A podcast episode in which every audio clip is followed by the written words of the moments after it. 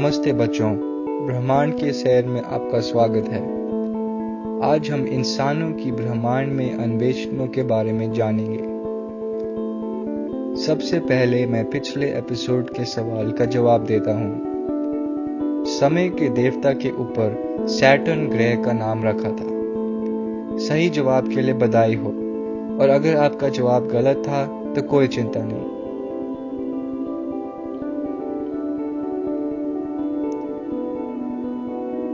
सालों पहले हमारे पूर्वजों नई जगह ढूँढने के लिए तूफानी समुद्र और मोटी जंगलों के पार जाते थे, भूख और बीमारी के साथ। उनकी मेहनत के वजह से हमने पूरी दुनिया खोजी है और हर जगह घर बनाए हैं। अब कई सालों से हमारा पृथ्वी खोजा गया है, लेकिन एक जगह है, अभी तक खोजी नहीं गई, ब्रह्मांड। हमने देखा कि हमारे सौर्य मंडल कितना बड़ा है और उसमें कितने ग्रह हैं। लेकिन अभी तक ये सारी जगहें इंसानों से खाली थी। वैज्ञानिकों ने सालों से हमारे पृथ्वी के आगे जाने की कोशिश की है। लेकिन पृथ्वी के वायुमंडल से बाहर निकलना बहुत मुश्किल है। इसका कारण है पृथ्वी की ग्रेविटी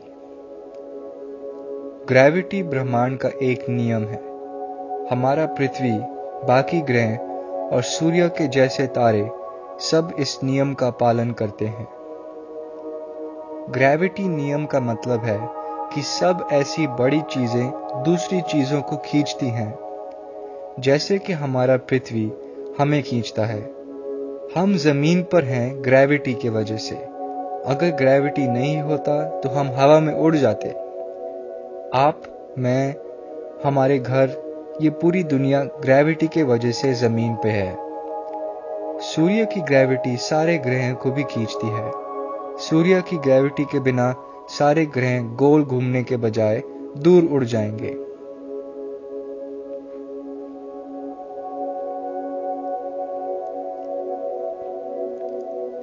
ये ग्रह बहुत ताकतवर है। और इसके वजह से हमारा पृथ्वी के बाहर जाना बहुत मुश्किल है। वैज्ञानिकों ने सालों की मेहनत के बाद एक यंत्र बनाया, जिसे रॉकेट कहते हैं। रॉकेट में जाता है ईंधन जिससे कि पेट्रोल। जब ये ईंधन को जलाया जाता है तो वो जल के धमाका करता है और इस धमाके से रॉकेट हवा में उड़ता है। आपने दिवाली पे शायद ऐसे पटाखे देखे होंगे। जो जला के हवा में उड़ते हैं। हमारा अंतरिक्ष का रॉकेट तो इन पटाखों से काफ़ी बड़ा है। ये रॉकेट की ताकत पृथ्वी से बाहर चीज़ों को पहुँचा सकती थी, लेकिन इस वक्त इंसानों को भेजना खतरनाक था। तो वैज्ञानिक ने अंतरिक्ष में कई तरीकों के यंत्र भेजे, जो अंतरिक्ष के चीज़ों के चित्र बना सकते थे। लेकिन यंत्र भेजना एक बात है और अंतरिक्ष में खुद जाना एक और। वैज्ञानिक को पता लगाने चाहते थे कि एक जीवित चीज़ को अंतरिक्ष में क्या होगा। क्योंकि इंसान को भेजना खतरनाक था, वैज्ञानिकों ने दूसरे जानवर भेजे। रशिया और अमेरिका के वैज्ञानिकों ने बंदरों, कुत्ते और चूहों को रॉकेट में अंतरिक्ष तक भेजा था। क्या आप मान सकते हैं?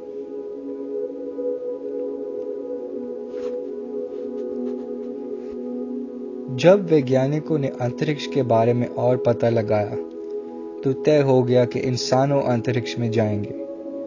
कुछ बातें थीं, खैर, जो इस काम को काफ़ी मुश्किल बनाती हैं। बड़े रॉकेट को पृथ्वी से बाहर निकलने के लिए बहुत तेज़ी से जाना पड़ेगा, करीब चालीस हज़ार किलोमीटर प्रति घंटा।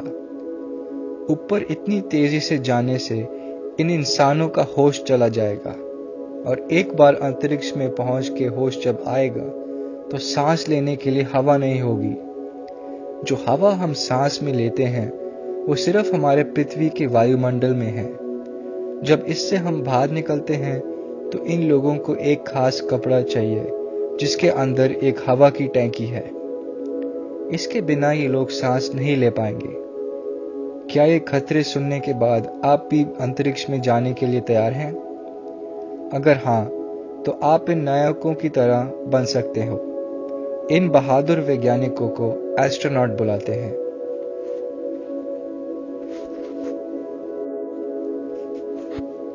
सबसे पहला अंतरिक्ष में जाने वाला एस्ट्रोनॉट था रशिया का यूरी गगारिन। गगारिन एक बड़ाई का बेटा था और मामूली पृष्ठभूमि से आया था। वो एक पायलट बन गया और अंततः अंतरिक्ष मिशन के लिए चुना गया। प्रशिक्षण के हिस्से के रूप में यूरी को बहुत छोटी जगह के अंदर घुसना होगा। असल में, जिस कारण से वो चुना गया था, उसका हिस्सा इसलिए था क्योंकि वो इसमें फिट होने के लिए काफ़ी छोटा था।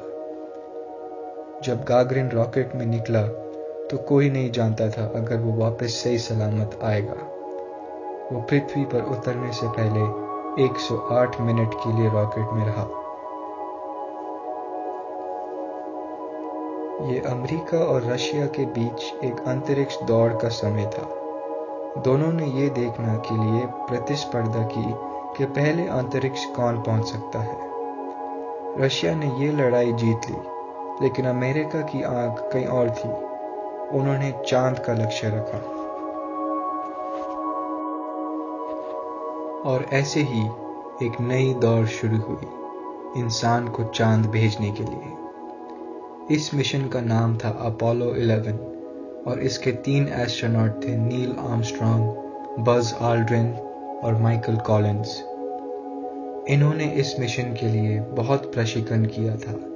बिना हवा के, तेज़ी से घूमते हुए और रॉकेट को चलाते उन्होंने तैयारी की। फिर एक सुबह नौ बजे 16 जुलाई के दिन उन्नीस सौ उनहत्तर साल में वो रॉकेट में चाँद के लिए निकले। उनका रॉकेट का नाम था सैटर्न वी जो अब तक का सबसे बड़ा रॉकेट था करीब 100 मीटर ऊँचा। वो उड़े ज़बरदस्त धमाके से और उनके रॉकेट में बातें हम आज तक भी सुन सकते हैं। Five, four, three, two, one, zero. All engine running. Liftoff. We have a liftoff. 32 minutes past the hour. Liftoff on Apollo 11.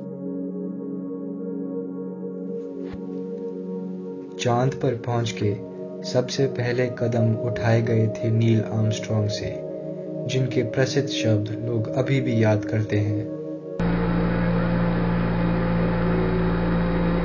It's one small step for man, one giant leap for mankind.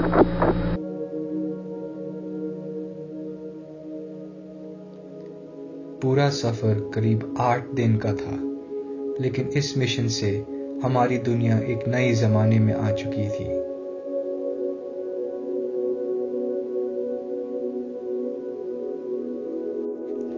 अब हम अंतरिक्ष में बहुत सी चीज़ें भेजते हैं जो हमारी मदद करती हैं हमारा टीवी, फ़ोन और मौसम पूर्वानुमान सब ये अंतरिक्ष के मंत्र की वजह से चलते हैं।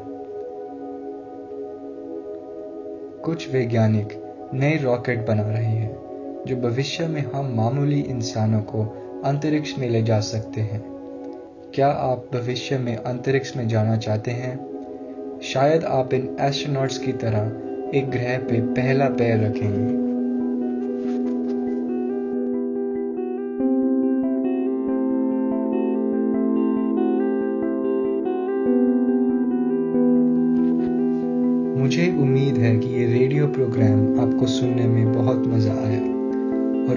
से आपने बहुत सीखा।